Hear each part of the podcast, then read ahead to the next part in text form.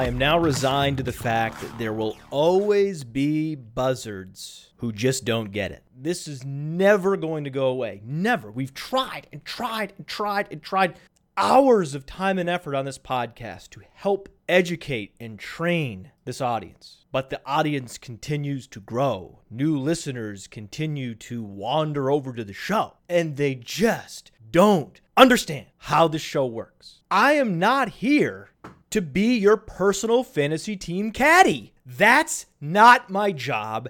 I have no interest in it whatsoever, and it's not something I'm ever going to do. In this world, you can choose your own adventure. Thankfully, we live in a country where our employment is not assigned at birth. Thankfully, I can choose my own adventure, and I choose to focus all of my time and energy on being a creator, creating written content and audio content and video content for the widest possible audience. That's my sole focus. I have no interest in answering trade questions or start sit questions on Twitter. I'm just not going to do it. But I feel like at this point, every day, a new entitled buzzard gets unreasonably upset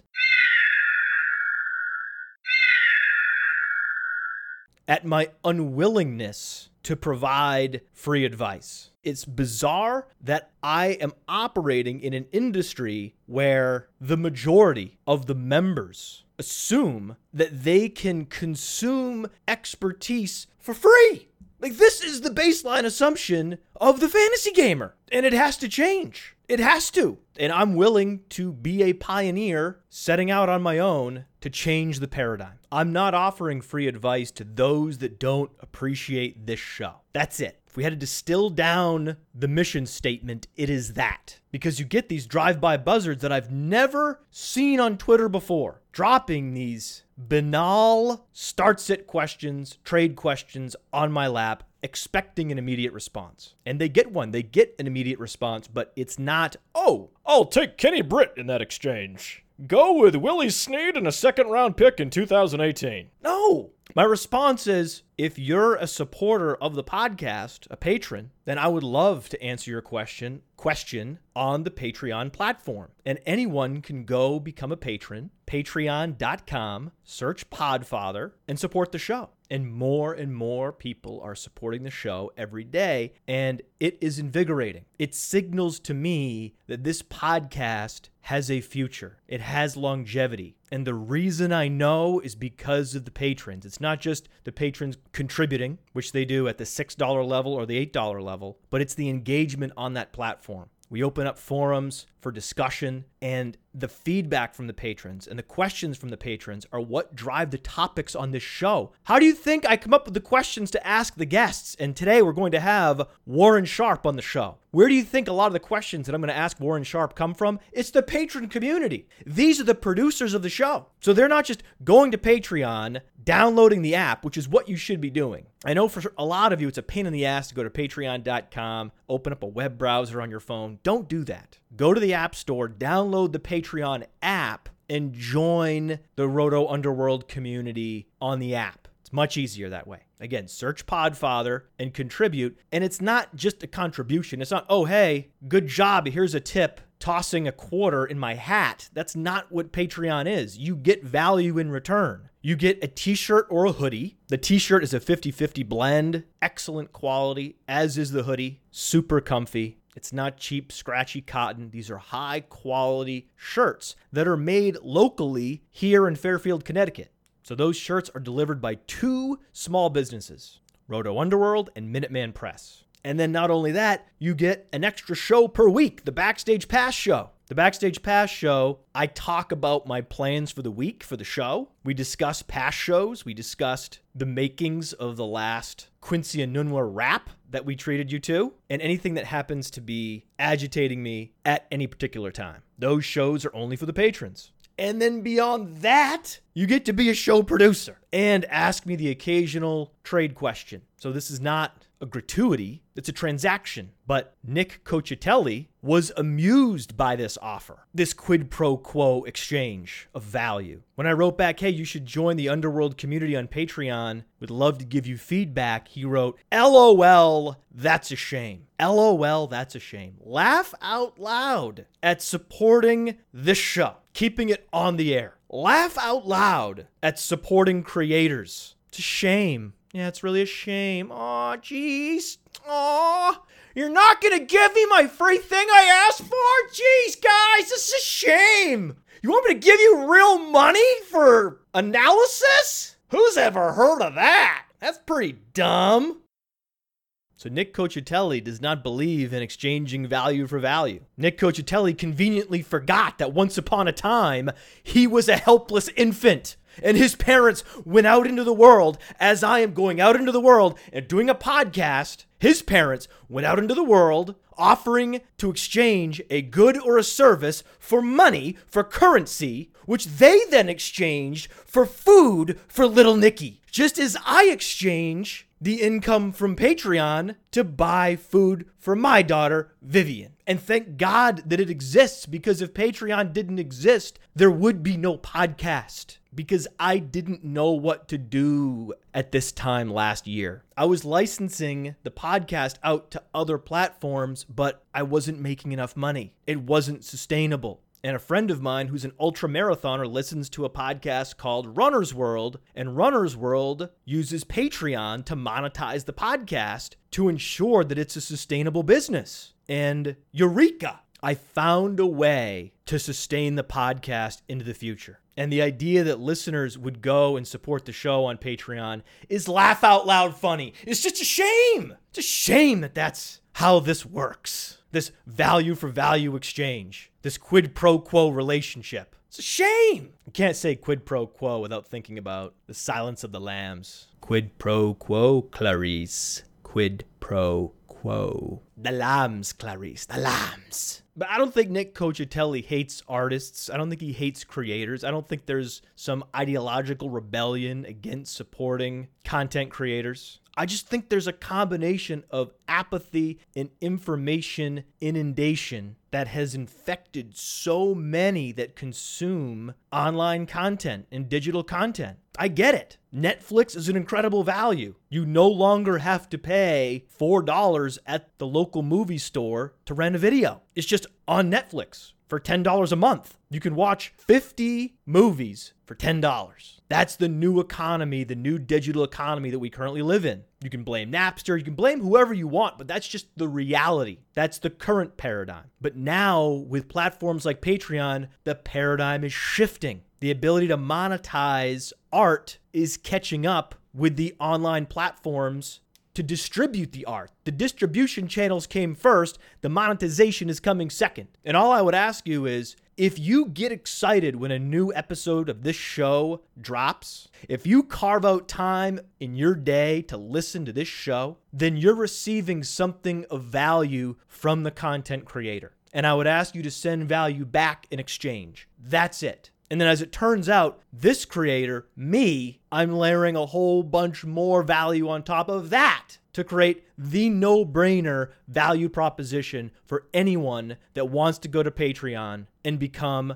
an official supporter of the show because I really do view the world split. You have the genuine supporters of the show, and you have everybody else. I don't give everybody else a moment's thought, but on a daily basis, I give the supporters of the show a lot of thought. And what I hear from the underworld minions and buzzards is that once you join the underworld on Patreon, you actually get more enjoyment from the show because you get a preview into what's coming next and you don't feel guilty for not contributing to something that has value. All the while, your neighbor is dropping an envelope in the collection basket, and you're just passing the collection basket to the next guy, hoping no one noticed. Well, I notice. I notice when Nick Cocitelli just slides the basket to the next guy, hoping someone else is going to contribute to ensure that this free podcast that he enjoys stays on the air.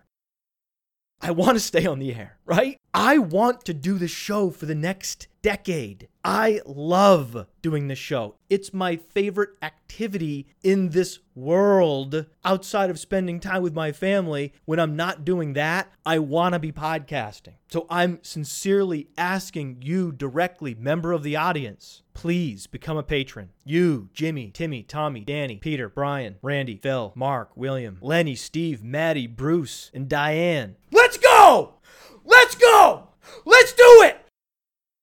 Let's change the paradigm because it needs to change. Creators are not being properly compensated for their art. Now, you could say this is an art, this is a podcast. This is art in the audio medium. It's not Michelangelo. I know it's crude and rude, but I do create it out of nothing. And I'm not going to apologize for insisting on a value for value transaction out here in the world. And I'm fine being the first fantasy football analyst to not compromise and to insist that there be an exchange of value. But that's not what the buzzards on Twitter think I should be doing. That's not how they think I should be handling myself on social media. At L underscore albatross writes, playing nice on Twitter would probably increase your podcast downloads and in turn drive ad revenue. Thanks for that. The unsolicited free advice coming back my way. Wow! hey, I should really listen to L Albatross. Sounds like a social media marketing whiz. And then in reply to L Albatross, you always get this helpful observation. Well, I asked the same question of multiple fantasy experts that are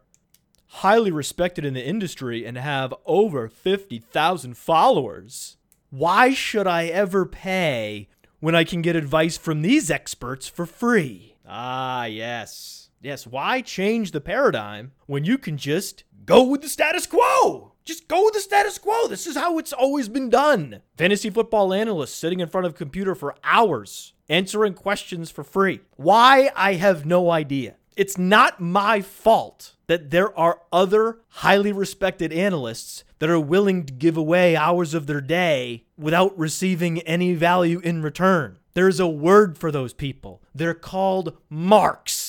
And feel free to go ask them questions and take action based on their answers. Just know that they are marks. And it seems to me that at L underscore albatross is new here. You must be new to think that I don't know what I'm doing, to think that every move I make doesn't have a larger purpose. Of course it does. You're lecturing me on social media marketing strategy? I have a social media marketing and digital marketing background. Who the fuck do you think you're talking to?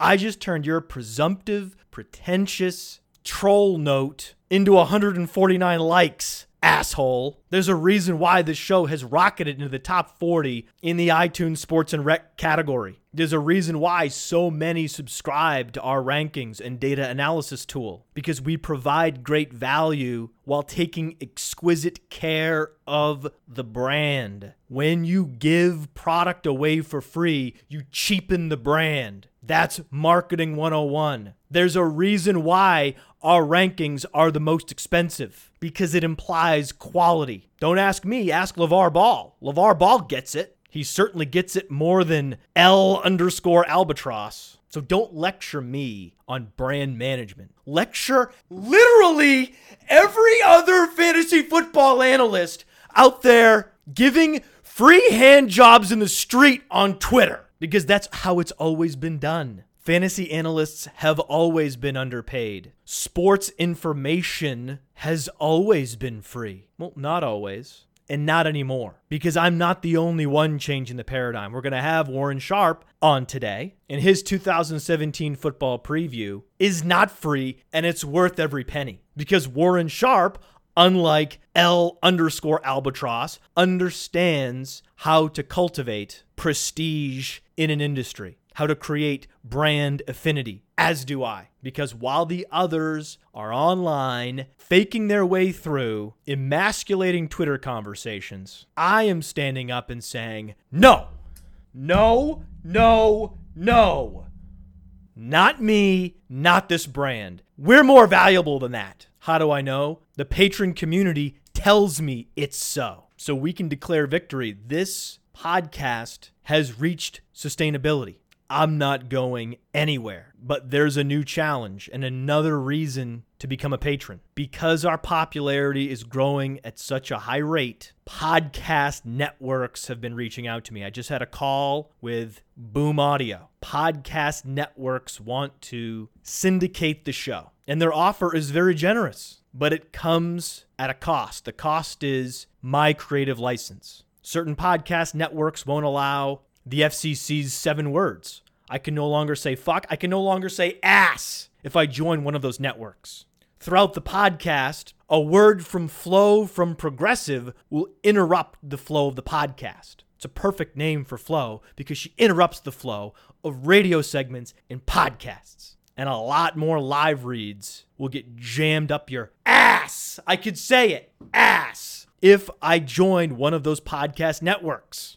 I don't want to. But if their offer is many times more than I'm making with Patreon, what the fuck do you want me to do? But it's in your hands. It's in your hands because only a small fraction of this audience supports the show on Patreon. Less than 5%. Think about that. 5% of the listeners to this show are essentially Atlas holding it on their shoulders. But now you all are empowered to keep this podcast independent forever. Because if we can go from less than 5% to 10 to 15% of this audience on Patreon, then I can turn to the boomtowns of the world and stick a middle finger in their face. Happy to do it. Happy to do it. But it's a race against the clock. We need more patrons because I want to do my show my way. That means doing one live read per show and choosing who I talk about. I chose draft. I went to playdraft.com. I downloaded the Playdraft app. I enjoyed it so much, I reached out and said, Can I please do a live read on my show to tell my audience about your best ball contests? The season long format on your phone with zero time invested managing the roster. And Draft is the only place that has season long and daily snake drafts throughout the season. So you get the Draft app now, join some best ball contests, and then you can do the snake draft DFS contests in season. And my favorite thing is the best ball app features fast drafts. Fast drafts! Not slow drafts, fast drafts! My whole life I've only known these slow draft best ball formats. Now it's fast draft, fast draft, uh, fast draft, fast draft. Imagine drafting a Draftmaster best ball format team in an hour instead of three days. But they also have slow drafts too, so they have both. Draft is on the iOS and the Android platform, and you can download the app by just typing in draft into any app store or by going to playdraft.com. But make sure you enter the promo code Underworld when you do. And thanks again, Buzzards, for all that free marketing advice you've been giving me on social media. Great food for thought. And now let's go talk to Warren Sharp. He is a creator, the creator of Sharp Football Stats and Sharp Football Analysis. Go to Amazon, search Sharp Football, download his 2017 football preview, and go follow him on Twitter at Sharp Football.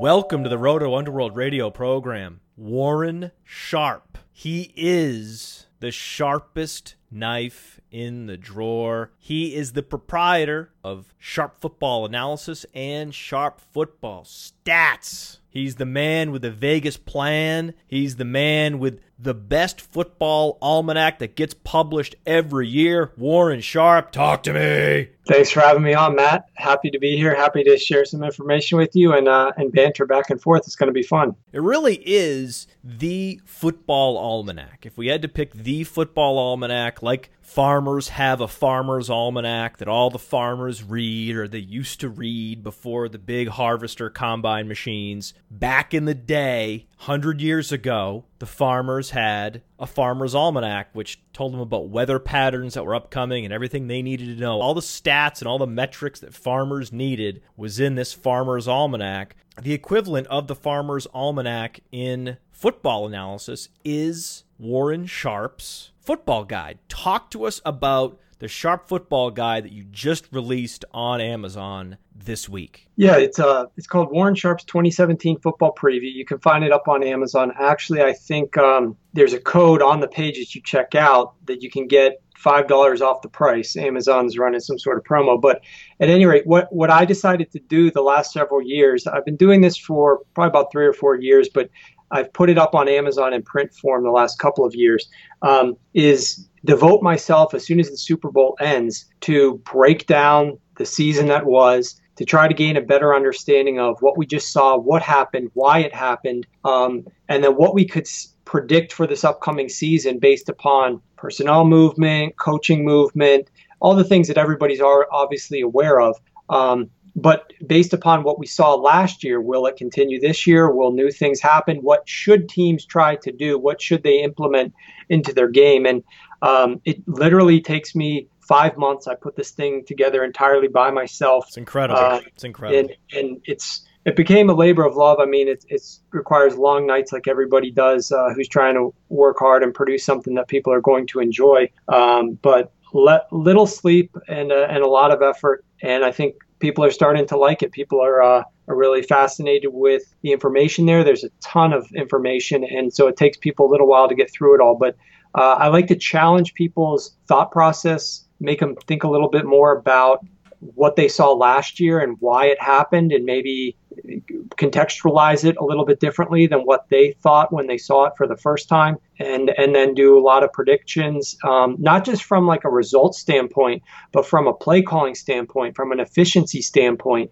Um, and I think those things translate into obviously fantasy football and and players themselves, but also teams and as it relates to season win totals and things like that. Now, you are one of the great creators in the advanced football analysis industry. Go get his 2017 football preview, the Warren Sharp 2017 football preview on Amazon.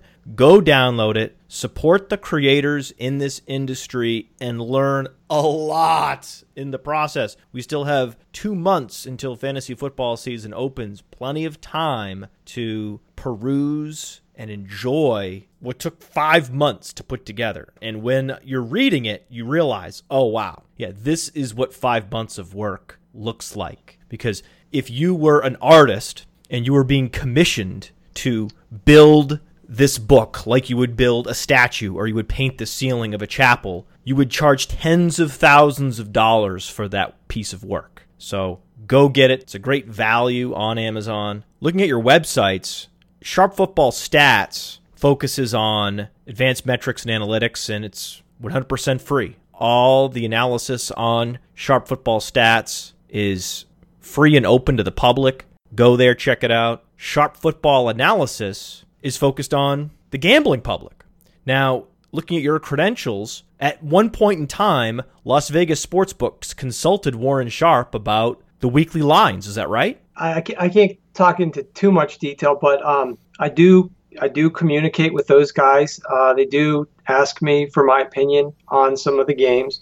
Um, the other thing that I do that obviously is, is kind of unique and uh, a good friend of yours and mine as well, Evan Silva, he's seen this a little bit behind the scenes. Um, but on my totals, which is what I'm the most famous for, my NFL totals, those have a very high win rate. Um, and one of the things that I do with those is we we move that's, the line. That's the full season wins totals. So, for example, most years, for some reason, the New York Giants are always at eight and a half total wins. For some reason, some teams have a very stable line every year. Others vary up and down. I should ask you about a couple lines that I like, the season totals, in a little bit. But talk to us about your success rate betting on those season totals.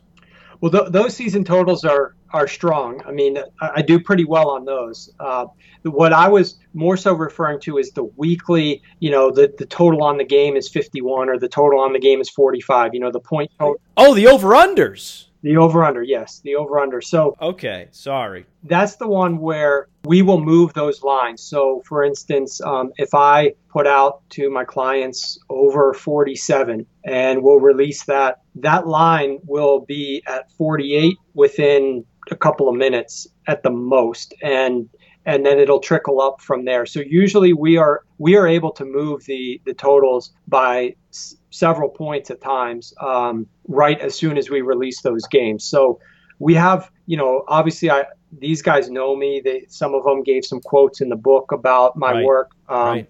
but I, I have a good reputation amongst that crowd because of the analytical aspect of what I do. The way that I break down games is very unique to the sports betting community. There's basically nobody who spends as much time as me breaking down the games.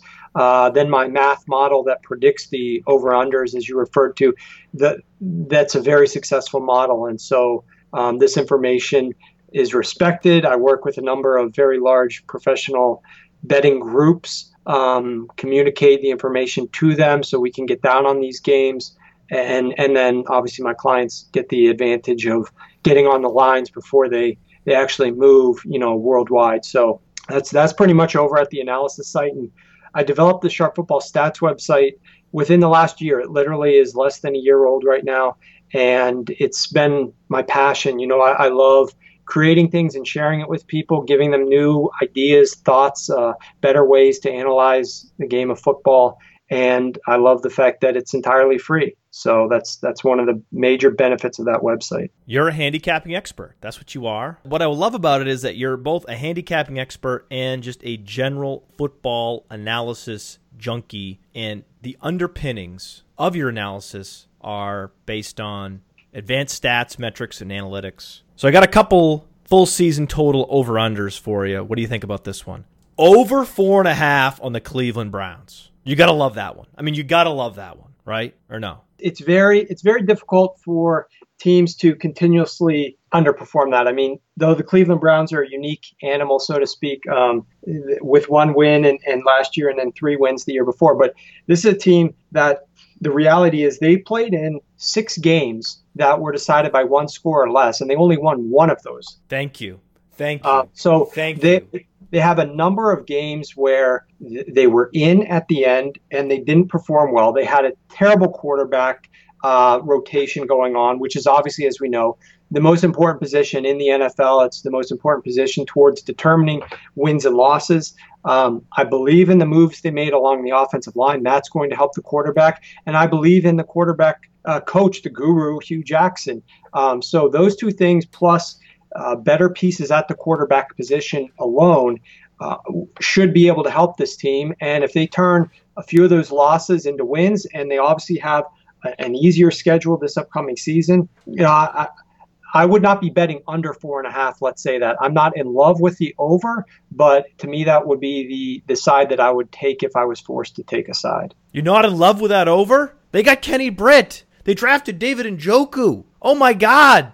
Mainstream sports media personalities are going to be shocked by what the Cleveland Browns do this year. And you're not going to be shocked because you know about all the pieces they have in place. You know that when you compile all the pieces of that team, it's not a four win team. It's absolutely not a four win team when you stack all the pieces up. It's just that they've been unlucky in the past and they've recently gone through an incredible talent spurt. Like a child would go through a growth spurt, the Browns have gone through a talent spurt. I just can't wait. I can't wait for the season to start so I can see the look on everyone's face when the Cleveland Browns just come out winning games. Like, what happened? What's going on? This is, this is like an alternate reality. No, it's the reality that those of us that study the advanced metrics have seen coming based on their offseason moves the last couple years. So you may not love it because it never goes below four and a half. If it was four, I'm sure you'd be in love with it. At four and a half, they have to win five games. That's a lot less appealing. I get it. I get it. What's the team you love?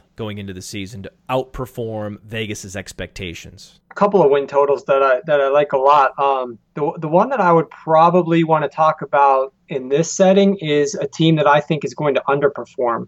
Um, and, and so that's not really your question, but uh, t- take the still some value in this one. And I like the Chiefs under nine and a half wins.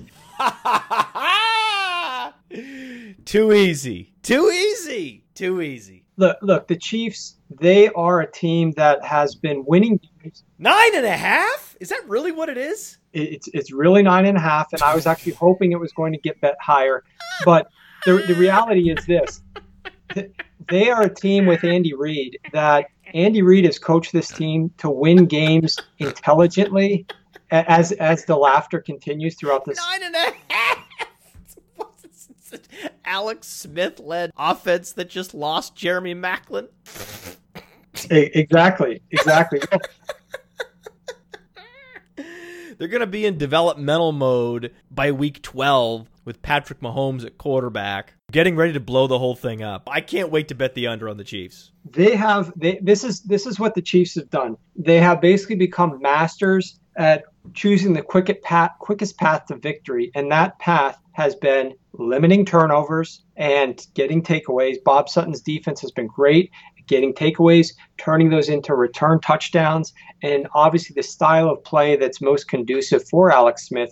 Unsustainable. Exactly. But they, they, they've been doing this conservative passing game. They don't go down the field all that often. But here's the problem. You're absolutely right. For some way, somehow, it has been sustained the last couple of seasons, but I don't foresee that continuing Can't. into the future. They have a very, very difficult schedule this upcoming season, the second most difficult schedule overall. So their game script is going to be very difficult. It's going to require Alex Smith to do more things that you ac- accurately stated. They don't have Maclin. Um, I don't think they're going to be re- able to rely on the run game quite as much. And I think more is going to fall into Alex Smith's hands. I just see them coming back to earth a little bit. And so I, I think under for that team is probably the one that I like the most of, of any on the board. Their defense is also overrated. It's a very weird team how overrated they are. They get so much credit for these turnovers when the underlying performance just isn't elite in any way, yet you have to assume that the entire supporting cast is elite in order to support Alex Smith at nine and a half wins. To get Alex Smith nine and a half wins, you have to be the 49ers from 10 years ago. And that's not what this team is. It's absolutely not this team.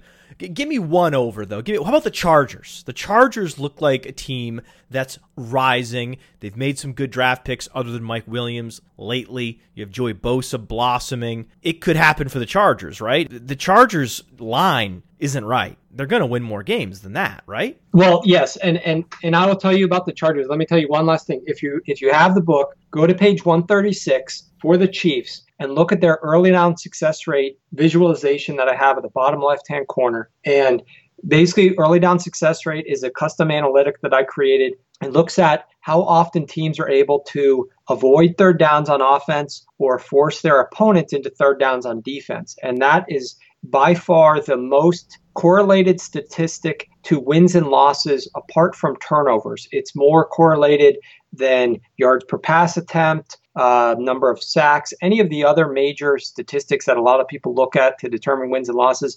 I developed early down success rate, and it's more correlated to wins and losses than those. And if you look at the Chiefs through week 10, they basically did not win that early down success rate battle in any single game. Yet, I believe by that point in time, they had seven wins out of eight games. They were they were seven and two at that time, and they didn't win the early down success rate battle at all. So I definitely think they're coming back to earth. With regard to the Chargers, I think Vegas is wrong about the entire AFC West. AFC West is not nearly as strong as Vegas thinks it is. And the one team that I think will outperform expectations is the team that Vegas thinks is the worst, the San Diego Chargers.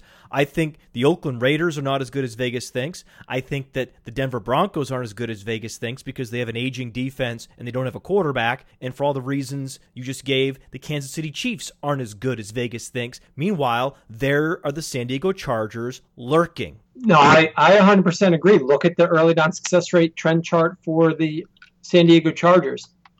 You will see that they had tons of games where they fell just short, but they won the early down success rate battle. They went four and nine in games decided by one score or less. That means they lost nine games last season where the game was up in the air at, as the final whistle blew. I remember these games. They're at a tipping point as a franchise. They're about to tip to the positive side of the ledger.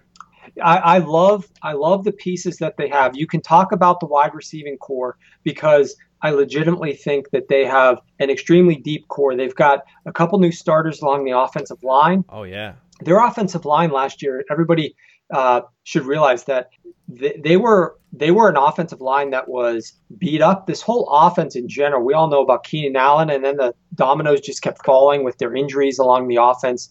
Um, they were one of the most injured offenses in the in the league. They were the second most injured team overall in the league last year. Yet they were in all these games right. at the very end. And I think there's a there's a player that I know he might not be a massive value right now because of the big Antonio Gates kind of uh, elephant in the room who's lurking there. But Hunter Henry is a freak of efficiency. And if they let him take over a little bit more this upcoming season, which I kind of think that they should if they look back at the efficiency numbers from last year. Don't bank on it. Do you really think that San Diego Chargers coaches look at efficiency metrics, Warren?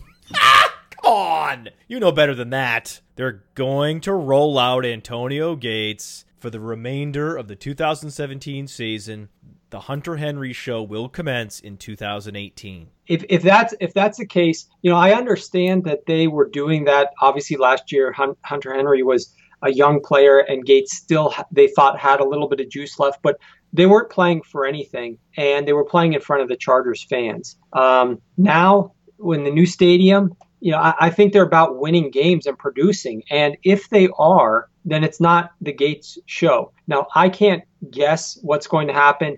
Your guess is that Gates is going to be the guy, and I won't argue with you that they might not choose to go that route. It's very possible that they will, but Hunter Henry's connection with Philip Rivers. And the other thing that Philip does, if you study the metrics, you'll see he loves big guys in the red zone. He loves big receivers in the red zone. And guess what? He's got a lot of them on this team. Yes. So I think he's going to have a very good season throwing the ball in the red zone. Thank you. Yes, Philip Rivers is my late round quarterback du jour in fantasy football. I'm all about Melvin Gordon. I'm all about Philip Rivers. I'm all about Tyrell Williams. This is an ascending team no one talks about. They all want to talk about the Oakland Raiders. No, no, no, no, no. The team on the rise with a steeper trajectory is actually the Chargers. Yeah, and their schedule is not that bad. I mean, their schedule is manageable. Um, and, and so, so I agree. I won't disagree with you one bit on that. Earlier, you talked about game flow, and there's a lot on game flow in your football guide. That was one of the things I noticed right away. As soon as I cracked it open, I thought, oh, wow, okay, so there's going to be some really good information here that I need about game flow and game script. So, which starting running back do you think will experience the greatest positive shift in the external forces around him from 2016 to 2017. That includes improved game flow, but that's also improved offensive line, improved schedule. Is it Melvin Gordon or is it someone else? You can make the argument for Melvin Gordon. I won't I won't argue with you there. The one that I like is kind of a trick answer, not a trick question. You asked a very legitimate question, but I'm going to give you sort of a trick answer. It is a great question. Whoever the running back is in Minnesota, because if you look at what happened with Minnesota last season, they had the NFL's most injured offensive line. They had Sam Bradford come in with very minimal prep time to get ready for this offense. Um, this upcoming season, they've got Bradford there for a lot longer. Uh, he's people don't even realize this. Bradford completed the most uh, highest completion rate in the NFL in history last season, and, and that's like a record nobody even cares about. But he had the best completion rate last year. They had the second worst run offense last year. Well, you are familiar with this website called playerprofiler.com where you can see that Sam Bradford's completion percentage was 71.6%, number 1 in the NFL, and as you said, historic. Yeah, it, it, it was historic. And they faced the second easiest jump of schedule from 2016 to 2017 in terms of rushing blend, which factors in running backs uh, just running the football. It also factors their ability to gain explosive gains against defenses that prevent explosive rushes and their ability to make gains in the passing game uh, to the running backs when they're targeting the running backs. They face the fourth easiest schedule of run defenses overall this year. And I just think that with a very easy schedule, they play the second overall easiest defenses this year they're going to be in solid positive game script mode. Their offensive line will be healthier and they're going to have more opportunities to run the ball. And so the problem, though, is Murray, Cook, is it going to be a pure share? Is Cook going to overtake Murray?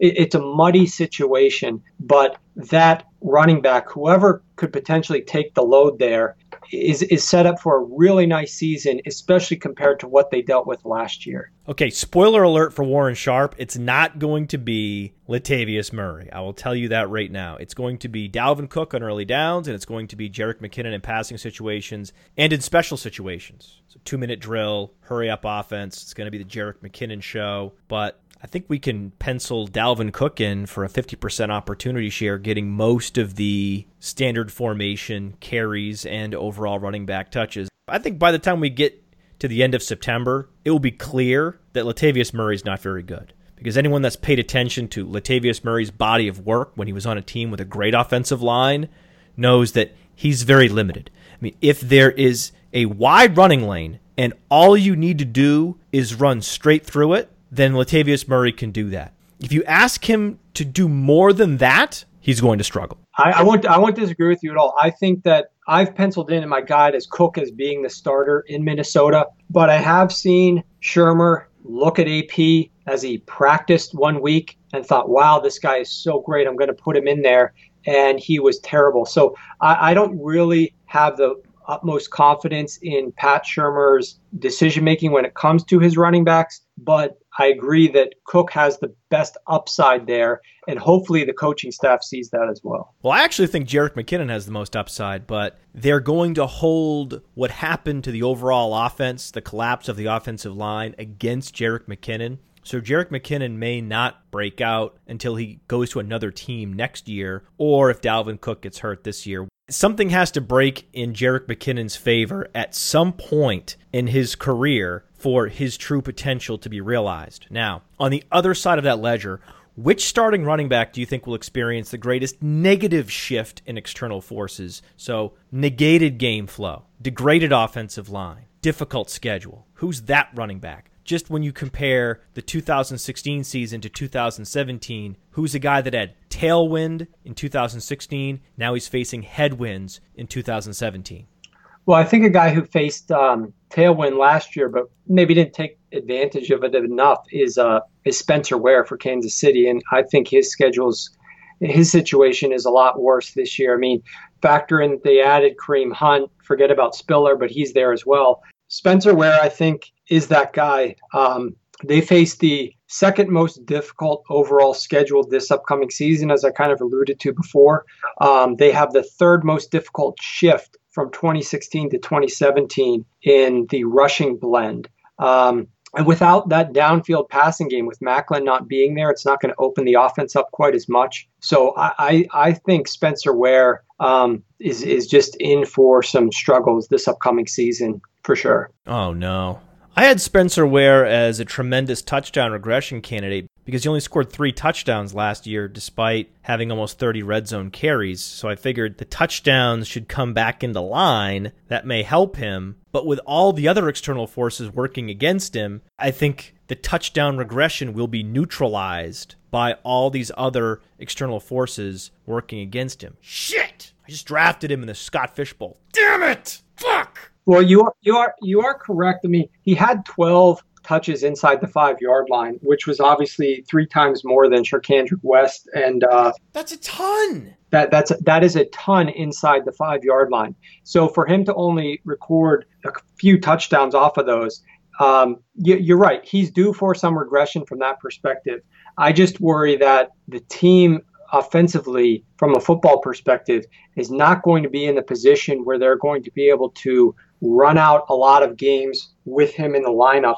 Um, they were fortunate to they they played in 10 games that were decided by one score or less. They won seven of those games. You know, I, I just don't see them being in this situation where they're going to be in the positive game script as much as they were last season.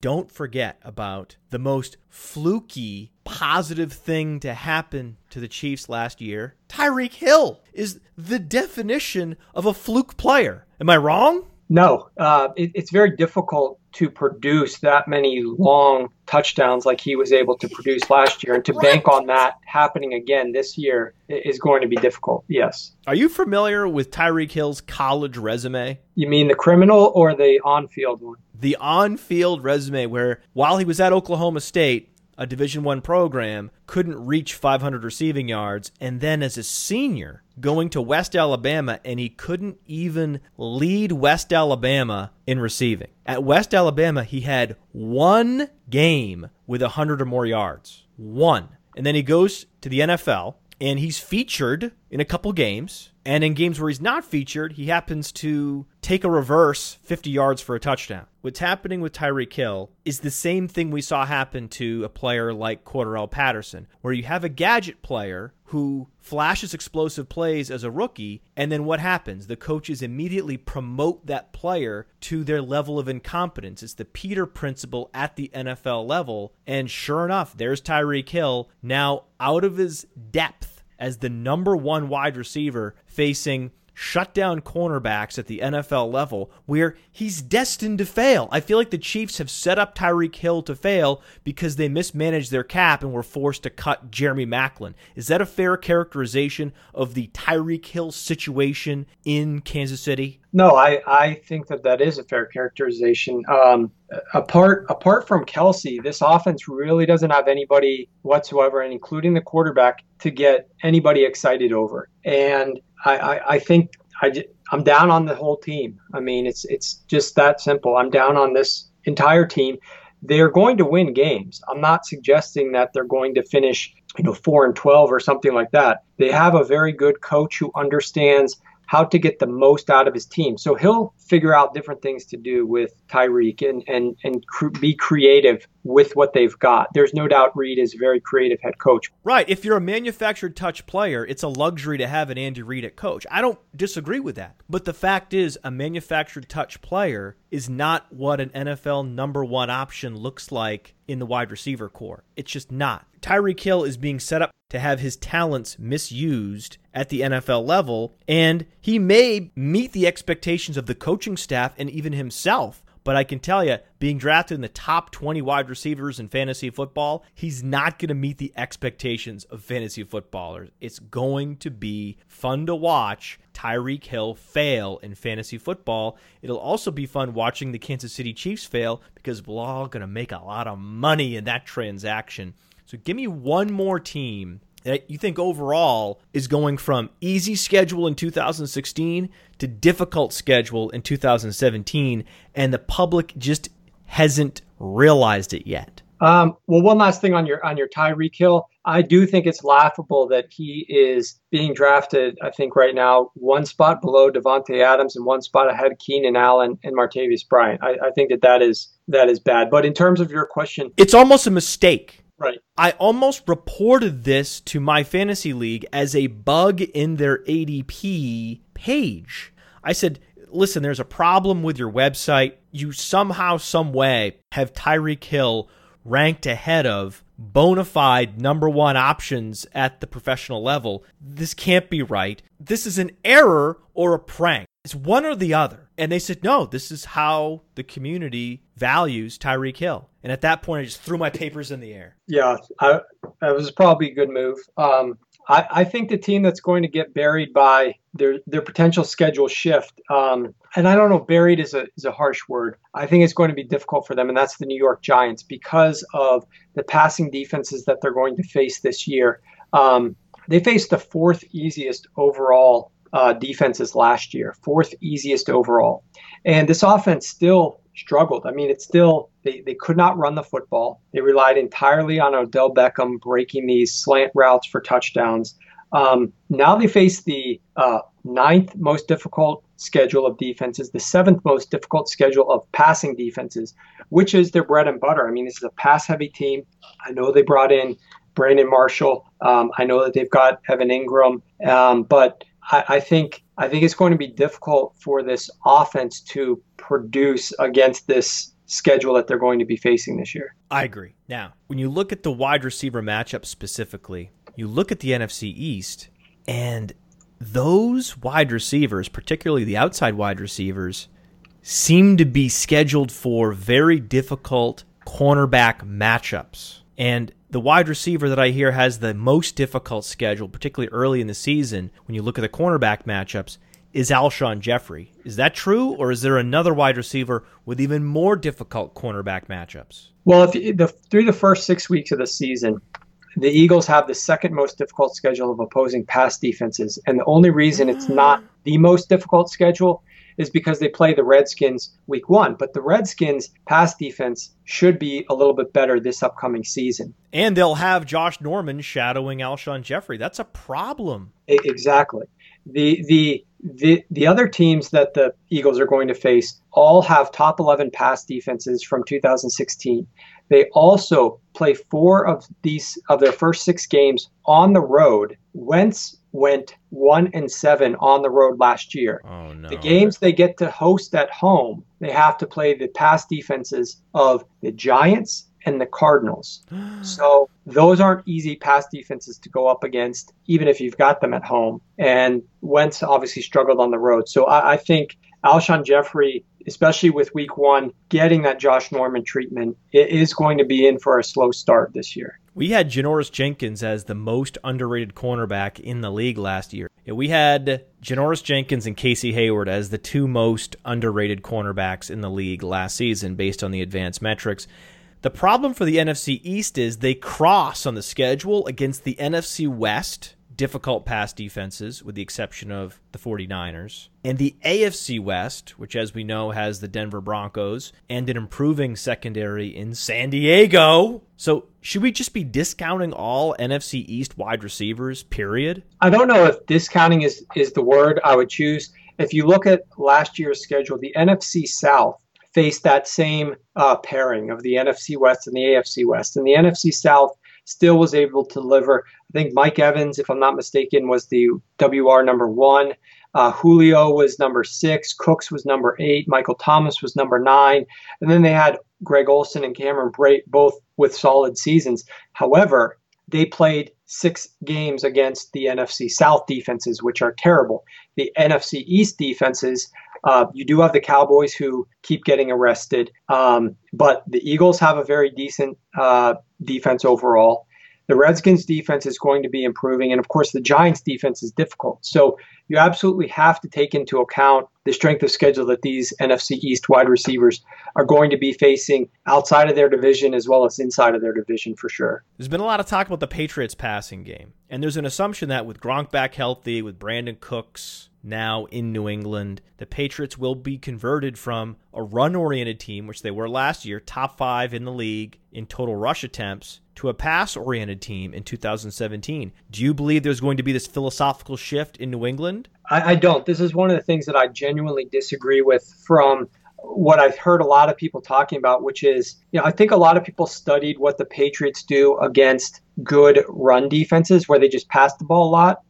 And they tried to just populate that and predict that that's going to happen a lot just in general because they've got so many good receivers now. But from what obviously they're going to be balanced, right? I mean, Bill Belichick is a very balanced uh, coach unless they're trying to attack a specific weakness. Last year, they played the 11th most difficult schedule of opposing run defenses. So naturally, they might want to pass a little bit more. This year, they're playing the fifth easiest schedule of opposing run defenses. And I think that's going to be more conducive to Belichick taking this path of least resistance.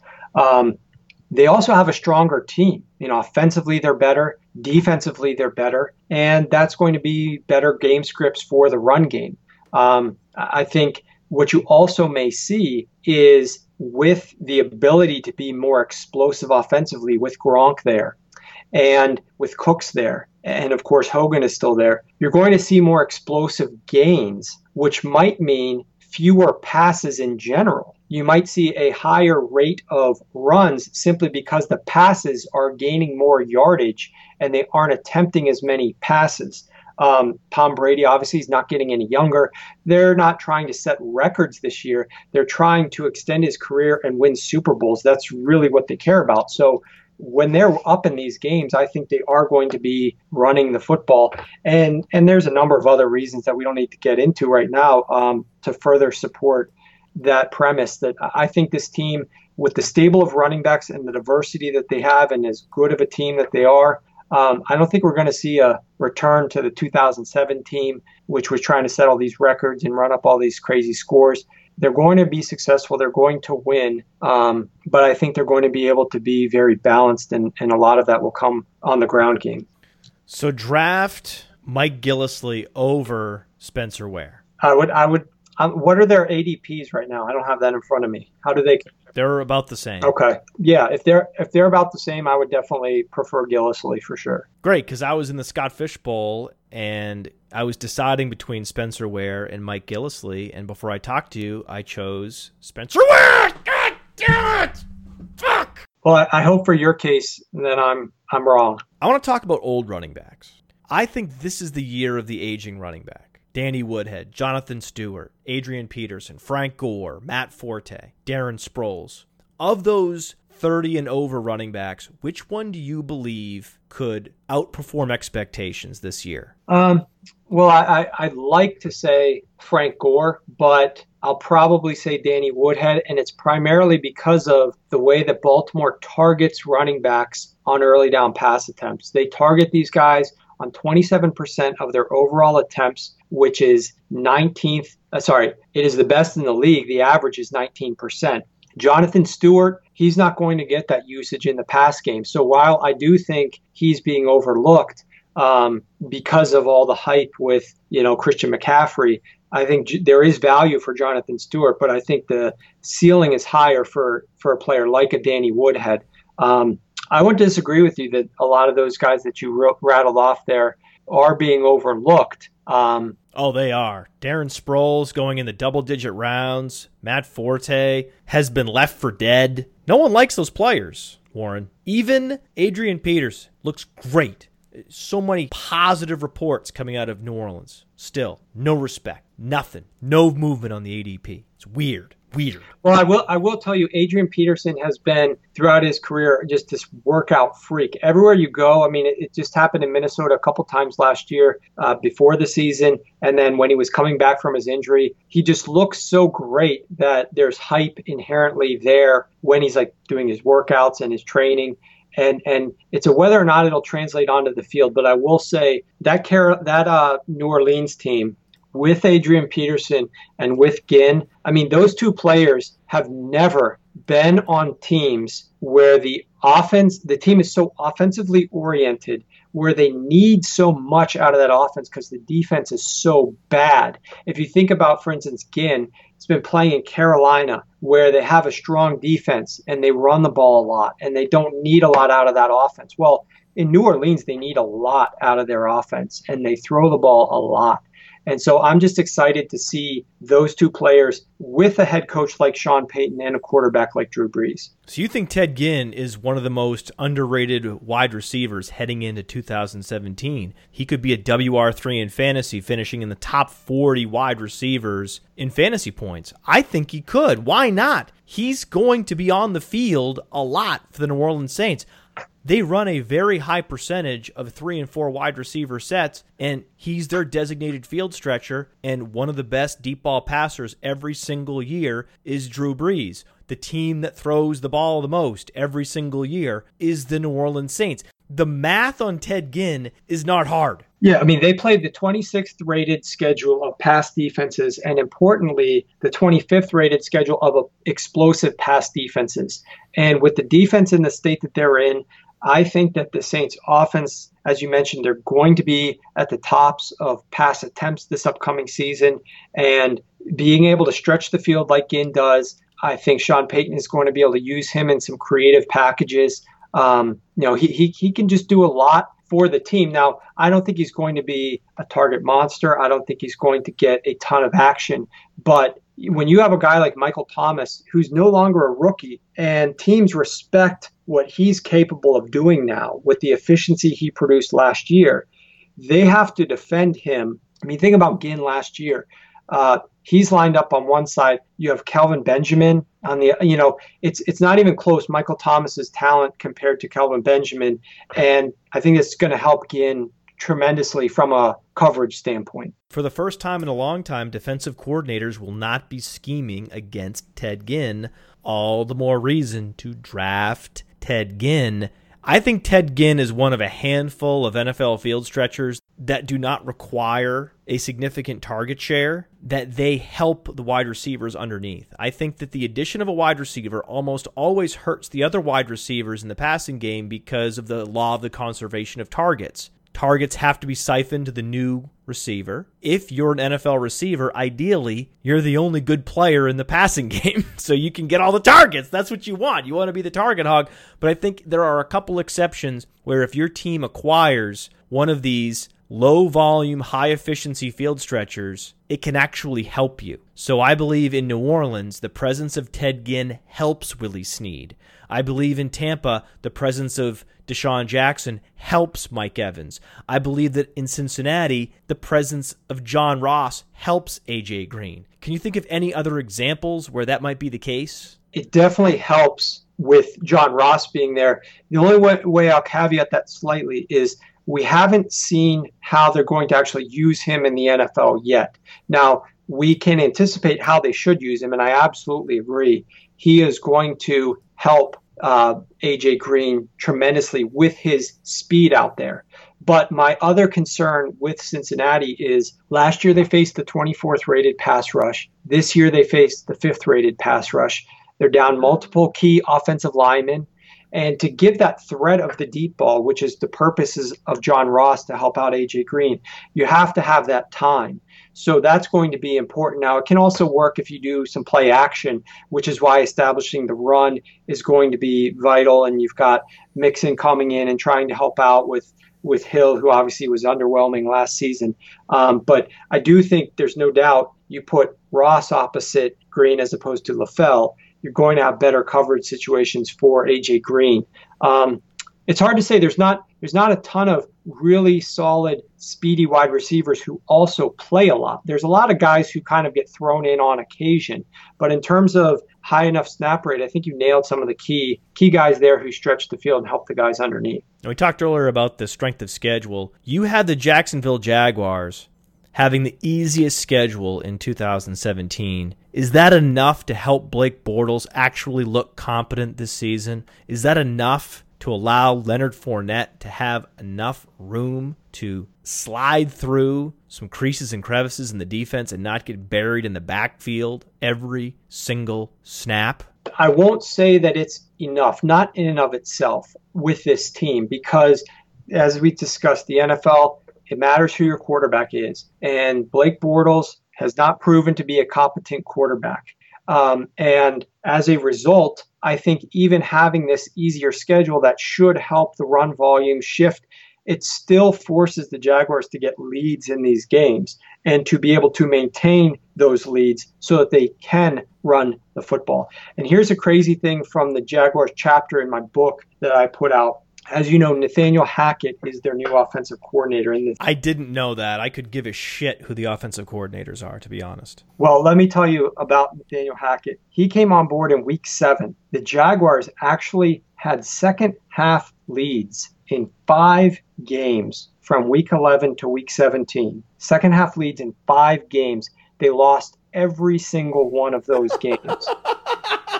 of course they did. Of course. Here's a big problem with Nathaniel Hackett, something that I was researching for the book. If they had less than three wide receivers on the field on any play, they went 100% run. So you're looking out there, you see two or less wide receivers. Jacksonville only went run in the second half of these games when they were leading. Their running carries gained success rate of only 29%. And if they had three or more wide receivers, they were 65% pass, including 78% pass after first down.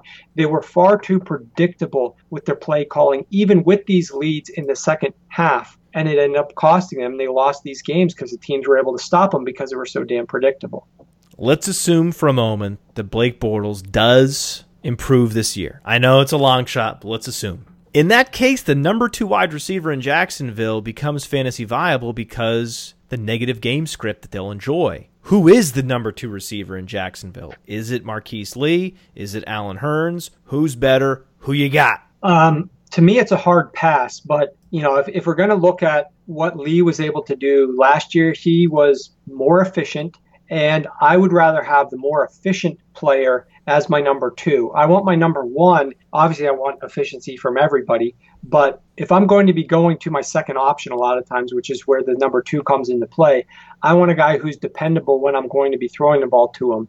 Hurns was far less dependable, but when Hurns was in the lineup, he did deliver a higher snap rate and he produces the more explosive plays. So it's, it's hard for me to say what they're going to do in terms of how they're going to decide things this upcoming season. Um, but if it was me personally, I would want the player who's a little bit more efficient, and that's Lee. Marquise Lee. Marquise Lee's good. He just happened to have a rash of hamstring injuries early in his career that crippled him, literally crippled him. Now he's back. He was great at USC. Great dominator rating, above average athleticism. We like Marquise Lee now that he's healthy. In his one healthy season, he was productive and efficient. So why not Marquise Lee? Also, why not every player on the Seattle Seahawks? Because the Seattle Seahawks have the second best schedule according to Warren Sharp.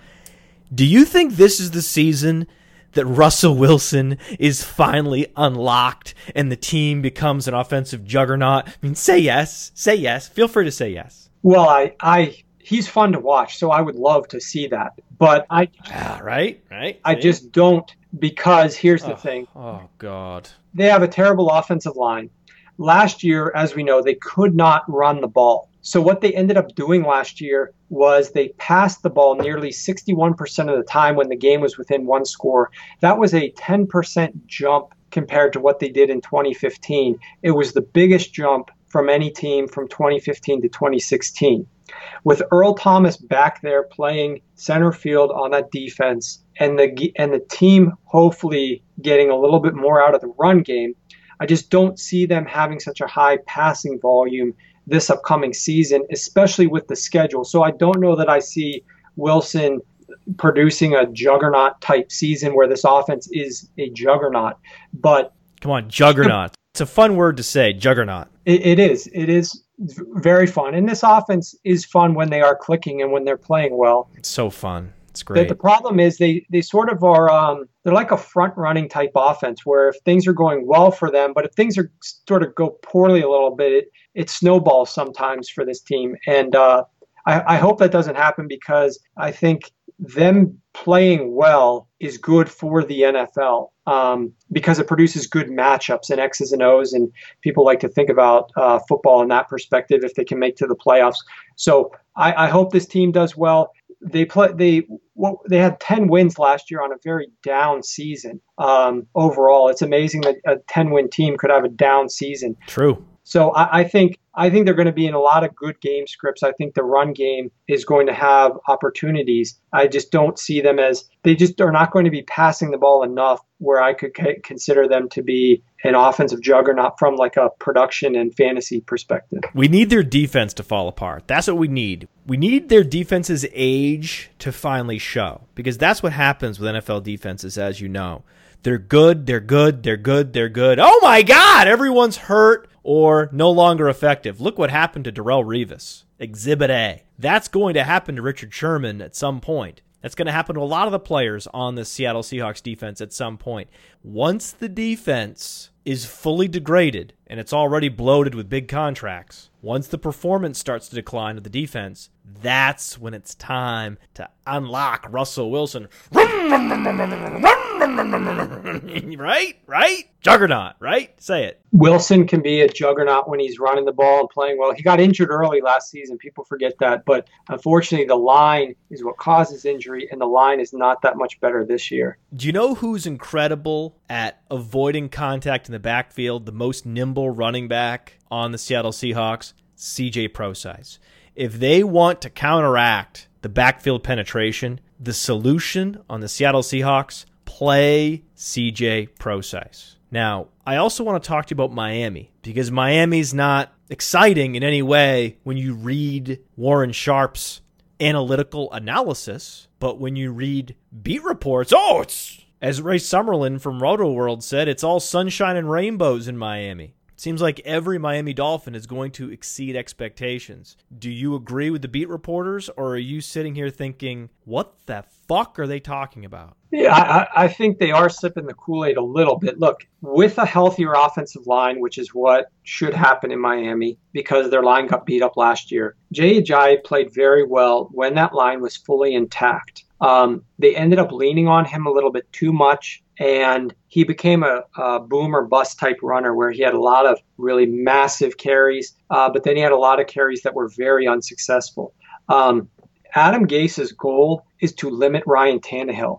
So I don't see how we would be really high on any of the passing elements of this team. Um, but I do think the running game especially if they target Ajayi out of the backfield, because that's a very good way to keep a player healthier later into the season. Is if you target him on some of these first and second down passes to get Ajayi into space where he doesn't have to deal with the monsters in the box. He can get the ball on the outside and face guys that he can dominate. Um, so I really do think that if they target him more in a passing game and use him less as a runner earlier on in the season, it'll benefit them more long term. So overall as a team, I think they can be better. But talking about stepping forward, if that means that they'll win more than 10 games like they did last year or they'll win games in the playoffs, I don't think so. This is a team that went 8 and 2 in one score games last year. Um, so they won eight of those 10 games. They face a more difficult schedule this upcoming season. Uh oh, Dolphins. Did you hear that? Uh oh. So I think it's going to be tough for Ajayi. I think it's going to be tough overall for this team.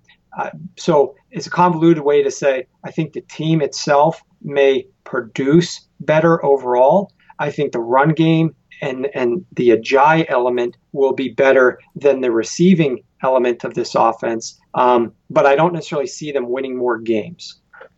So Ryan Tannehill's a big problem. Derek Carr's not a problem. He just got the biggest contract in NFL history and everyone's fine with it. Everyone but me thinks that that's perfectly rational. Derek Carr is elite. I disagree. And those same NFL fans and mainstream football analysts are going to lose their minds when Kirk Cousins gets a mega contract. Yet the metrics indicate that Cousins and Carr are similar players, but why are they perceived so differently? I think there's a few reasons. I think this is where fantasy football seeps into perception because everybody's thinking about fantasy football. Carr was the higher rated prospect. He was the starter from the jump. Um, he plays in all those late games on the West Coast. He played behind a great offensive line. He has a guy like Amari Cooper to throw the ball to. Um, the Redskins themselves didn't even believe in Kirk Cousins. That's why they franchised him a couple of times. Uh, you know, they wondered after 2015 if it was a one year wonder against easy defenses. Uh, but then in 2016, the Redskins played the most difficult schedule of defenses, including the second most difficult pass defenses. And despite having injuries on that line, they still produced a great passing offensive statistics, even with Fat Rob running the football and and just a, a carousel at the running back position as well. Um, they were still very productive. Now it will be interesting to see without Pierre Garcon, without DeSean Jackson, what this offense is capable of doing. It was interesting that if you recall, the former GM said his goal was to surround Kirk Cousins with all these weapons to ensure that he would be successful. And the current regime is letting all those players go to see what Kirk Cousins is able to do for himself. Have you seen Terrell Pryor? Terrell Pryor is the guy who I don't understand why Cleveland let him go, but I'm happy that he's in Washington. Yeah. Have you seen Josh Doctson's catch radius? I mean, they're going to be fine with the weaponry, Warren. I'll tell you that right now. I think that the perception of Kirk Cousins is, like I said, it is impacted by fantasy. It's impacted by the fact that the Redskins didn't have a great season last year. Um, and I, I, think a lot of people just see Carr playing better more often when he's playing in these West Coast games that everybody is seeing around the country, as opposed to Kirk Cousins, who slotted into the 1 p.m. time slot. Ah, that's an interesting theory. I think it's because Kirk Cousins has a douchey face. When you look at Kirk Cousins' face, he just looks like someone you want to punch. Now, I can say that because I myself have a douche face. When I walk up to strangers and meet them for the first time, they're always recoiling. They're stepping back. They're But have you've been franchised two consecutive years and, and making millions and millions of dollars? No, it wouldn't matter. The reflex response when anyone sees me, whether I was a millionaire or homeless, would be to turn and walk in the other direction. That's how I'm universally viewed. So I walk every day in those Kirk Cousins douche face shoes. So I understand how the misperception happens. And I wanted to ask you so that you could revalidate that it's based on nothing that we can verify quantitatively. It's based on absolutely nothing other than you don't like the guy's personality. You don't like the way the guy carries himself. And that's it. And that's all. All Kirk Cousins did last year was perform well against one of the most difficult pass defenses. That's it. That's it. That's all. That's all. And the year before that had arguably the most efficient season of a quarterback. That's it. That that's all. You know, that that's fine. You know, he's a more accomplished quarterback than Derek Carr, not one football fan in America would admit that. In fact, they would look you in the face and say you're dead wrong, and they're not. They're just uninformed. Yeah, if, if you look at the Redskins radar chart in the book, it's absurd how strong of a performance overall this offense had last season in the face of a ridiculously difficult schedule of opposing defenses. Now, unfortunately, they have another difficult schedule of opposing defenses this upcoming season, um, but I absolutely agree. I mean, Kirk Cousins has been performing extremely well, and it, it, flies under the radar. Is he the most underrated quarterback in the NFL, or is there someone else that's even more underrated than Kirk Cousins? I would I would say Cousins is close, but I would actually say Sam Bradford, based upon the perception of him when he was in Philadelphia and how terrible some of those primetime games were with Chip Kelly and how horrible he looked. And then he gets traded to Minnesota. And as you mentioned on Player, player Profiler, the number one completion record in NFL history last year comes behind the most injured offensive line in football, a situation he's thrust into without any real prep time. Um, I think people's perception of him is just so in the gutter. Um, and I think he's got a great chance of outperforming uh, where he's currently being drafted, thanks to his schedule and thanks to kind of a season that, that flew under the radar a little bit last year, especially with Shurmur, who did like to pass the ball a little bit more often last season. Um, I think with game script, they might be in more situations where they'll run it because they'll be winning. But I think this is a team that could surprise some people offensively with their performance. And we know they have a great defense led by Zimmer, which is capable of getting turnovers, takeaways, producing um, plays that'll give the offense great field position. Uh, hopefully, Zimmer can get his, his eyes fixed and doesn't have to miss any time this year. But uh, I think Bradford definitely gets overlooked. Yeah, that wasn't a figure of speech that Mike Zimmer has to get his vision corrected. He actually does have an eye problem. Now, when you look at first downs converted last year, the ratio of first downs converted via the pass versus first downs converted via the run, no team had a higher first down conversion pass to run ratio than the Minnesota Vikings last year. Did you know that, Warren Sharp? Did I just hit you with a team metric that you were unaware of? You you did. That was one that was not yes! in my arsenal. Yes! I, I got it. I knew it. I was waiting eh, like a snake in the grass, just waiting, waiting, biding my time. I was like, I got a team stat that Warren Sharp may not have. I'm gonna wait just the right moment.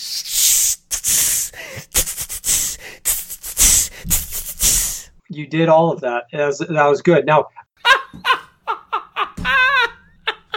I may have guessed that if given the choice because their run game, as you mentioned earlier, was absolutely abysmal last year. And Sam Bradford broke the record for completion. So he, he completion percentage. So he was very accurate, and a lot of those passes were converted to first downs. But uh, that is a, that is a great statistic. For every single first down the Minnesota Vikings converted last season with the rush, they converted more than three via the pass just an incredible ratio, which you can trace back to the failures of the offensive line, which were palpable when you watched the team last season. Another player whose performances were palpable last season just triggered a visceral response in me. And I know you're going to think it's David Johnson, right? David Johnson, of course, David Johnson, the most spectacular running back we saw maybe in the last decade, 2016, David Johnson. But that's actually not who I'm talking about. On a per touch basis, Ty Montgomery was even more impressive than David Johnson. Ty Montgomery had one of the most efficient seasons we've seen in a long time from a running back. It was in a smallish sample, wasn't a full season. Those efficiency numbers would come down in a full season.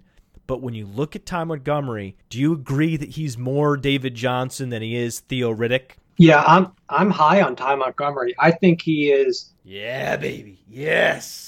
Think about it this way: he started out the season as a wide receiver. He transitioned into a running back when the team wasn't happy with what he did. He screwed up this, missed out on that. They took him off the field. They could put in guys like Eddie Lacy, James Starks, or Christine Michael. They don't have any of those guys this year. They can't put those players in. They have a bunch of rookies that they drafted. And he's developing, he's learning lessons. It's a brand new position. Of course, he's going to be better this year. Of course, he's going to miss less blitz pickup assignments this year than he did last year. Give the guy a year to play the position, for Christ's sake. And in addition, he led the team, even despite all of that, even despite the fact that I believe he played a total of 16 snaps up through uh, through their bye week right? And he missed the game week eight against the Falcons. That's right. Ty Montgomery, 42% snap share last season. That was 54th among running backs. His opportunity share, which was his share of running back touches,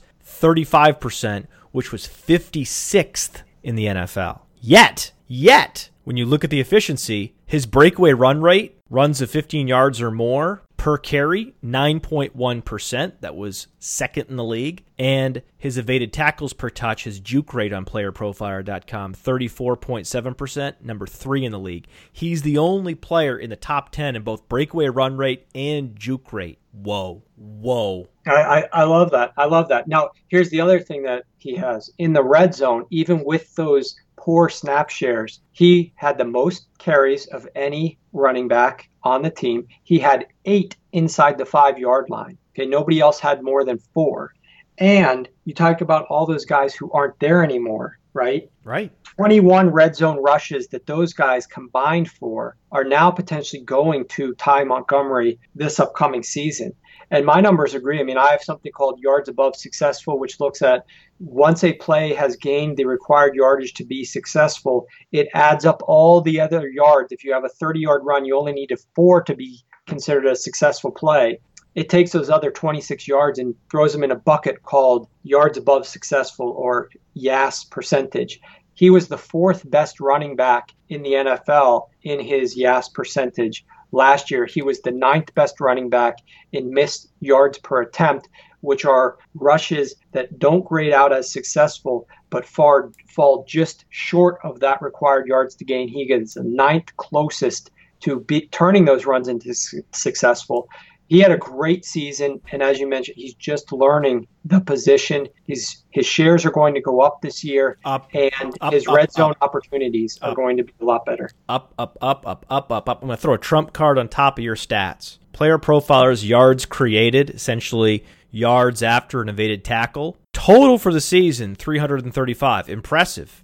Per touch, 2.8 per touch. Number one in the NFL for Ty Montgomery. He's a fantastic running back. It's just a reality. It's just a reality. I can say that for certain. What I can't say for certain is how good of a wide receiver Mike Evans is. Mike Evans is a volume fueled wide receiver with uncertain talent. He hasn't been efficient yet. Who's to blame? Jameis Winston, the lack of a supporting cast, lots of reasons. But the bottom line is, we haven't seen him perform efficiently on a football field, so I can't say with definitive certainty, yes, Mike Evans is a great player, which is strange to say about a top five fantasy wide receiver. And then when you look back at the game log last year, Mike Evans collapsed in the second half. And since then, Tampa Bay has bolstered its receiving corps. So is Mike Evans set up to miss expectations in 2017 because he's not as efficient as we would like him to be, and he's now going to lose significant target share? Uh,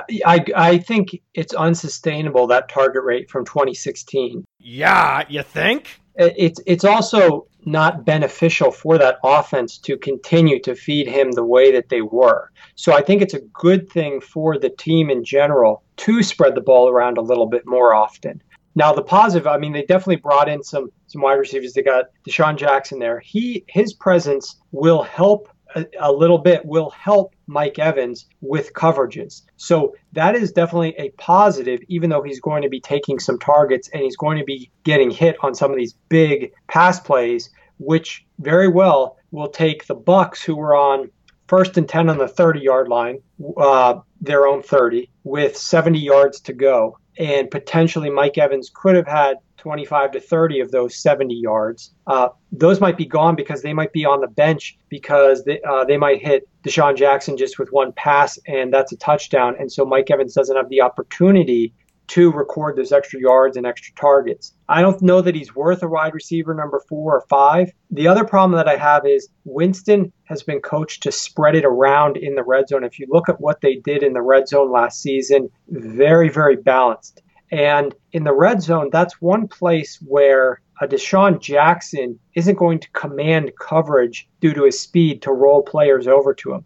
So whereas DeSean Jackson might help on, as I mentioned, the Tampa Bay 30, he's going to help a lot less on the 10 yard line as they're headed in for a touchdown.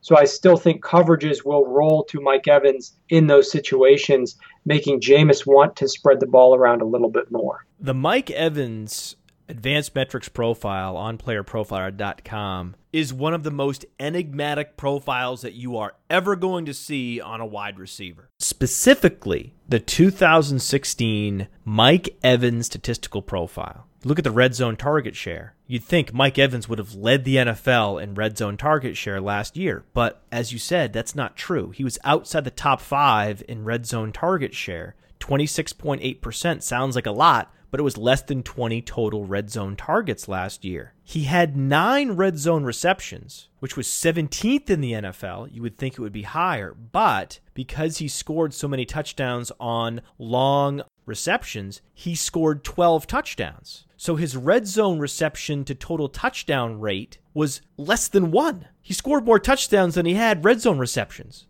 That's a riddle. And it gets even weirder.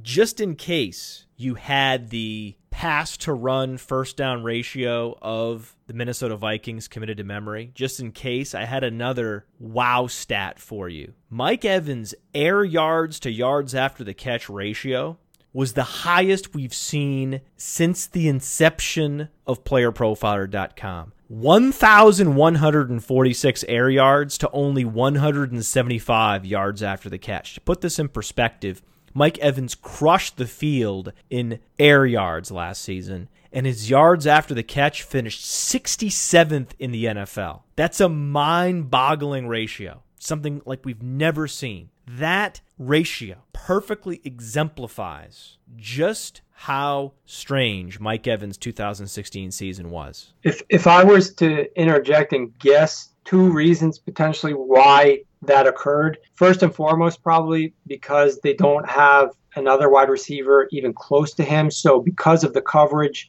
they were able to get on him quicker. And number two would be slight erratic pass attempts from Jameis Winston Mike Evans made some spectacular catches on them. He did. 80% contested catch rate. Right. He'd, he'd catch them, but he'd have to either go to the ground, go out of bounds, get tackled immediately because they weren't thrown in a place where he could do something with the ball after the catch.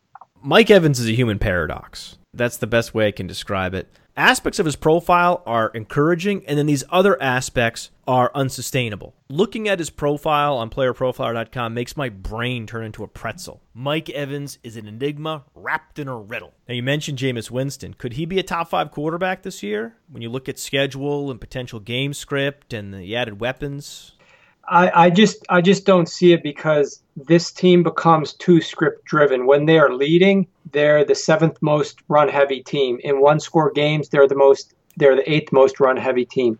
They just aren't this up tempo style of offense that will throw it a ton. I'm I'm big on Winston's upside for uh, his real football career.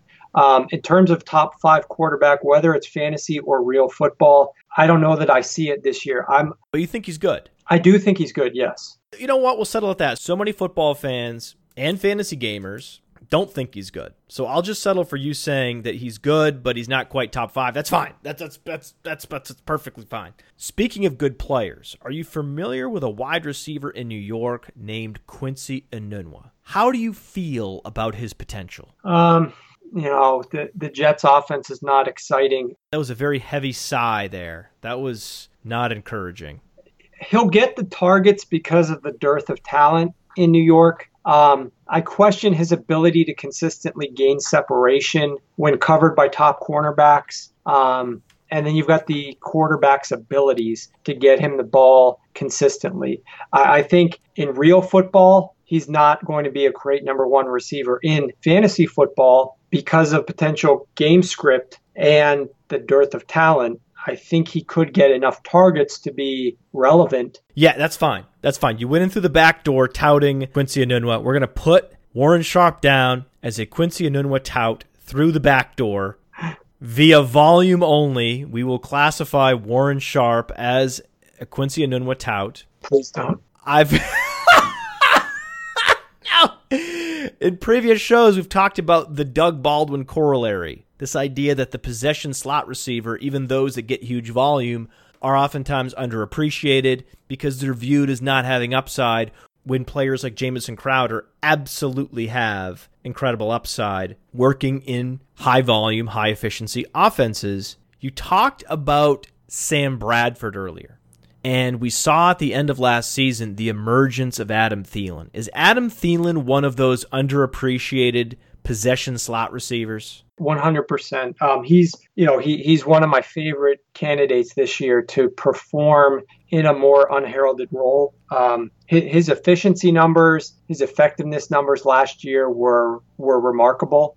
Um, you know, he he ultimately he outsnapped Stefon Diggs. He did? I didn't know that. Yeah, he had 788 snaps and Diggs had 697. Oh wow. Oh. On a rate basis, Diggs was there more often, but Diggs oh. missed several games. Right. Oh, few, few. Okay. Wow. Now the the other the other element is the the first four weeks of the season. Obviously, Thielen was an afterthought in the offense. Charles Johnson was getting. I mean, this offense was all over the place a little bit. So once Thielen emerged in that game against Houston and produced a ridiculous stat line when Diggs missed time, did, yeah. then Thielen was worked in a lot more uh, consistently throughout the course of the season. But I, I'm I'm big on Thielen this year. Very bullish on Adam Thielen. Very, very bullish on Adam Thielen. I like what he delivers to Sam Bradford. I mean, his his um, he averaged I think 10 and a half yards per attempt and a 75% completion rate, which is which is unheard of. He's one of only three players to post 125 plus yards against the Texans pass defense. Uh, against top 15 wow. defenses last year, he posted 77% catch rate with 13 yards per attempt. Um, he was just one of three players with 100 plus receiving yards against the Jaguars pass defense. So, you know, I I, th- I like him this season. We talked about the Ty Montgomery profile, how he was the only running back to finish in the top five in breakaway run rate, juke rate, and yards created per touch. Well, that guy at the wide receiver position is Adam Thielen. Production premium, our situation agnostic efficiency metric comparing Adam Thielen's per target efficiency against all other wide receivers, regardless of game situation, so controlling for down and distance plus 30.0 production premium for Adam Thielen, top three in the NFL. His target premium, comparing his per target output to the other receivers in the Minnesota passing game, plus 34.8%. That was fourth in the league. His yards per target, 10.5, fourth in the league. Catch rate, as you mentioned, 75%, fifth in the league. Top five across all key efficiency metrics. Adam Thielen had a fantastic 2016.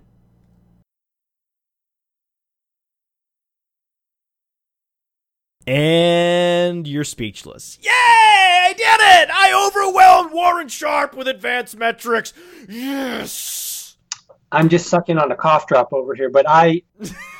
oh, God, come on! Oh, you killed my buzz, Warren. You killed my buzz. I wanted you on bended knee handing me your sword, but that's not what happened. You were sucking on a cough drop. So when you look at teams as bearish as you are on the Kansas City Chiefs, you're equally bullish on the Minnesota Vikings. You like the run game, you like Adam Thielen, you also like Kyle Rudolph. You think Kyle Rudolph is for real, a top five tight end in the league, a total target monster. There's no reason to think that's going to change this year. You agree with that, right? Yeah, it's it's just the red zone volume. I mean, he's ridiculous inside the red zone, and I, I think that that's going to continue. The case for Kyle Rudolph is incredibly straightforward. Do not overthink Kyle Rudolph, the red zone reindeer.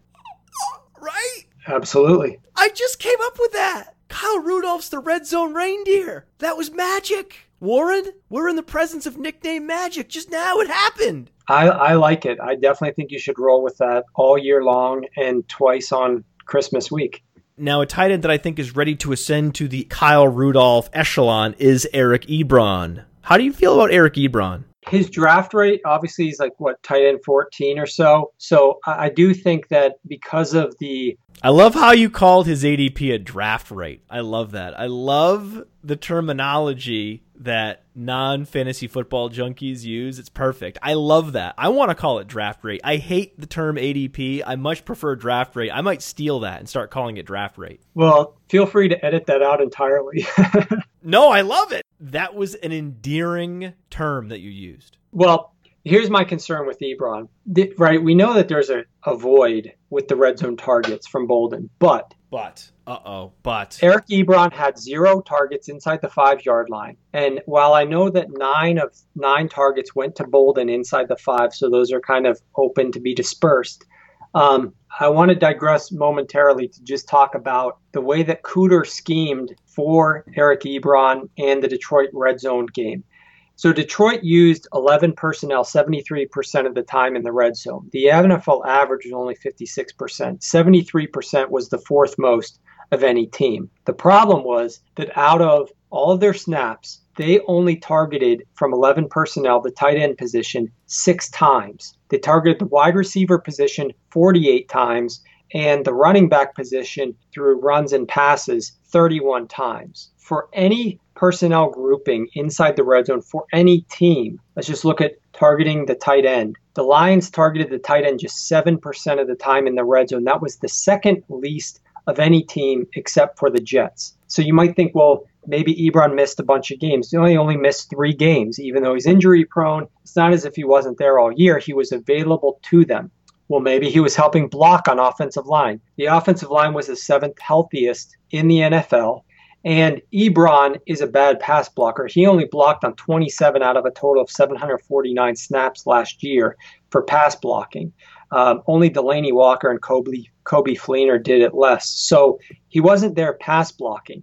It's just that Stafford was not targeting that tight end position. And the other thing is that Ebron is not very explosive. His YAS percentage, which I talked about before, was 107th out of all receivers last year. He was near the tight ends uh, like Jesse James and Jack Doyle, that tier of explosiveness last year. Um, so what you have to do if you are going to buy Ebron is is assume that not just he's going to get Boldin's targets, but the offense is going to phil- philosophically change and target the tight end more often, particularly inside the red zone, which is something it basically did least of any team last year other than the Jets, who didn't have a tight end and never threw the ball to a tight end. So it's tough, but if you feel he'll get those targets and the team's going to change and focus on him, absolutely at tight end 14, he's going to have volume. But I want him to be targeted more inside of the red zone and right now, I absolutely can't compare him to the red zone reindeer whatsoever.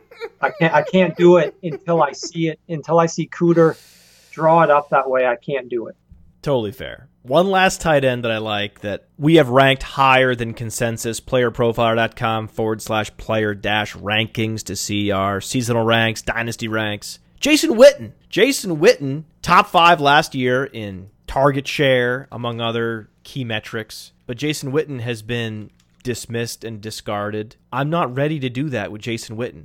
Are you? Due to the efficiency of Dak, I don't think that I am. I mean, Dak is another guy who really, I mean, it's hard to say this for a quarterback who led his team to the playoffs like that, but his passing performance last year was overlooked and underrated. Um, I I, th- I think Jason Witten, you know, he he's he's up there with with inability to be explosive, but he's dependable, he's reliable, and until he completely breaks down, um, you know, he's running on a spare right now, but he's kind of like that go-to. He's fine, Warren. He's fine. 85% contested catch rate last year, number two among NFL tight ends. We talked about that bizarre Mike Evans red zone reception to touchdown ratio. He actually had more touchdowns than red zone receptions. Jason Witten is the polar opposite end of that ratio.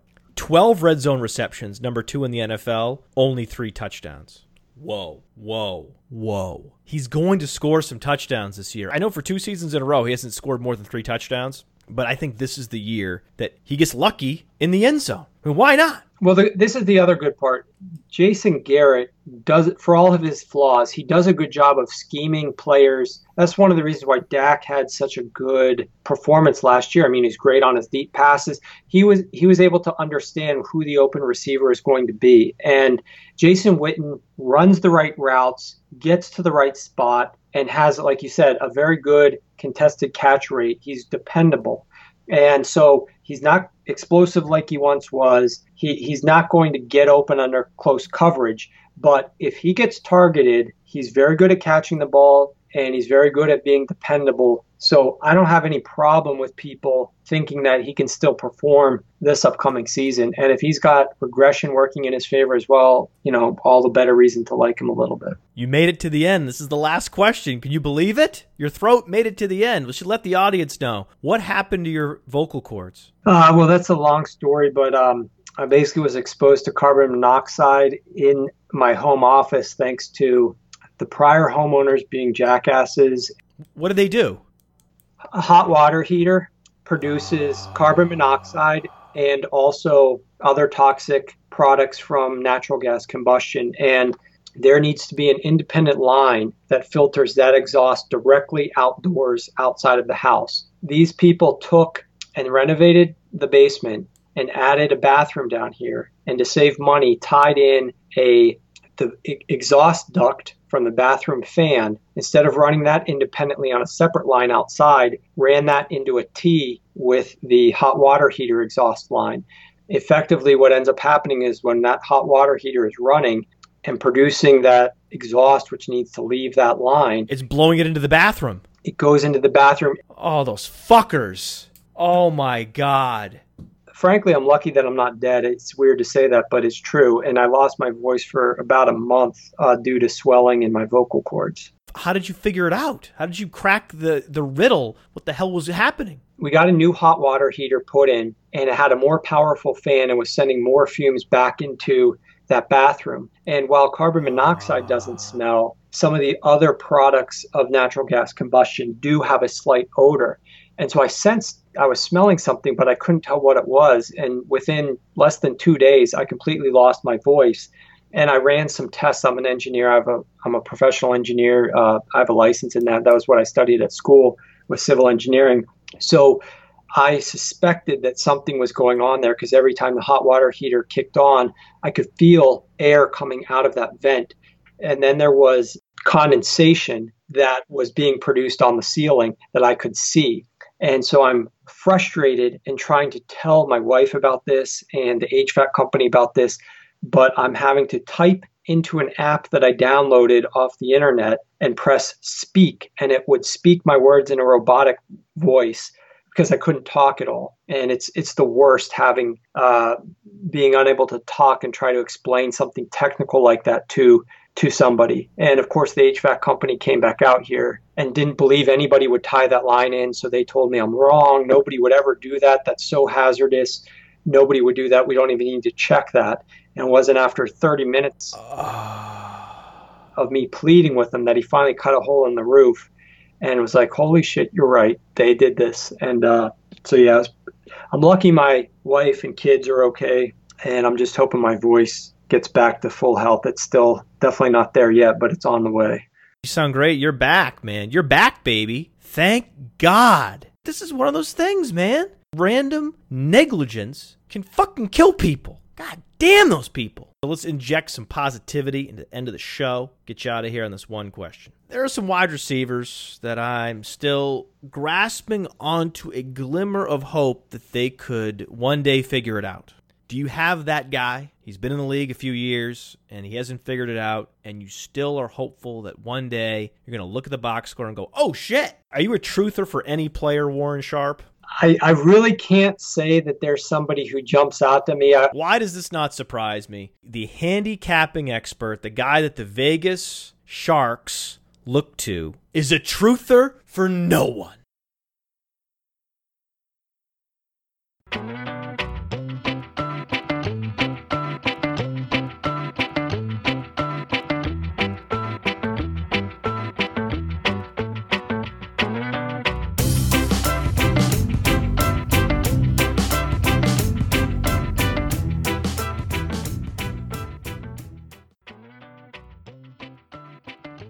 Is a truther for no one.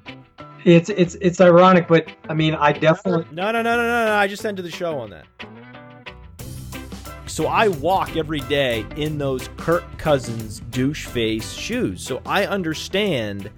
I almost reported this to my fantasy league as a bug in their ADP page. And they said, no, this is how the community values Tyreek Hill. And at that point, I just threw my papers in the air. They're good, they're good, they're good, they're good. Oh my God, everyone's hurt. Warren Sharp, the legend. There's not one reference to fantasy football on that entire show sheet. Did you notice that? why is the perception so different between Derek Carr and Kirk Cousins? And I think fantasy football plays a big. Oh, you, your voice. Every syllable I want to save for this show. right, right, right, right. I'm like a football coach that's demanding, and sometimes the guest will show up and, and they won't know what they're capable of until they get pushed. And we're going to see what Warren Sharp is capable of with his voice that we understand is still in rehabilitation mode. We're going to try to maybe push it a little bit and see just to test it. We're not going to test it too much. You know, we don't want you to lose your voice again, but we're just going to push it to, till we get to a place where, okay, all right, you're starting to fade, Warren. I'll be honest with you. If you're starting to try to, if you're fading, you're a podcast gladiator right now. Yeah, I hear you. Well, the other the other thing is too, due to your style, I'll let you roll as you need to, and uh, and that'll save my voice for some parts. That's right. That's what that's the underrated thing about having me as a host is that I eat up airtime, and that allows the guests to gather themselves for the next question or for rebuttal. That's the most underrated thing about me as a host is that aspect of it that I clear out the lane so that you can post up or that you can call for the ball at the key and then you can just drive to the basket. I love it. Underrated part about me, right there, you nailed it. You're Cole Beasley out there running around. You're like, where? This is great. Oh, because Dez Bryant's occupying defenders. Unsustainable. Shit! Just drafted him in the Scott Fish Bowl. Damn it! Fuck!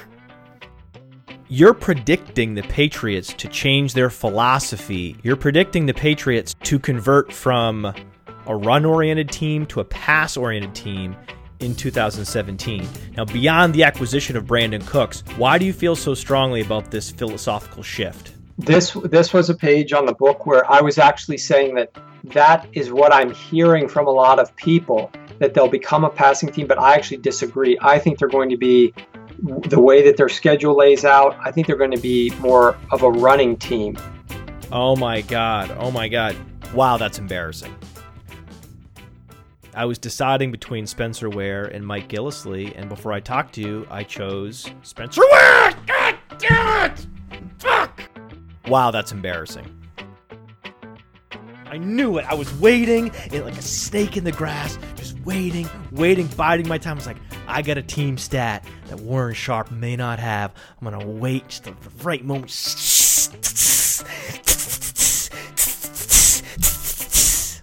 You did all of that. That was, that was good. Please don't. Kyle Rudolph, the red zone reindeer. Frankly, I'm lucky that I'm not dead. You can do anything if you tell people in advance. That's what that's one of the things that that's one of the tricks of psychology I've learned. If you tell someone in advance you're going to do this, I could say, you know, oh, hey, I'm going to punch you in the arm. They're like, oh, that's going to hurt, but okay, I guess. I'm going to keep you on this podcast as long as possible. Oh, okay, I guess. I hey, I told you. It wasn't a sneak attack. Frankly, I'm lucky that I'm not dead. You sound great. The guide is great.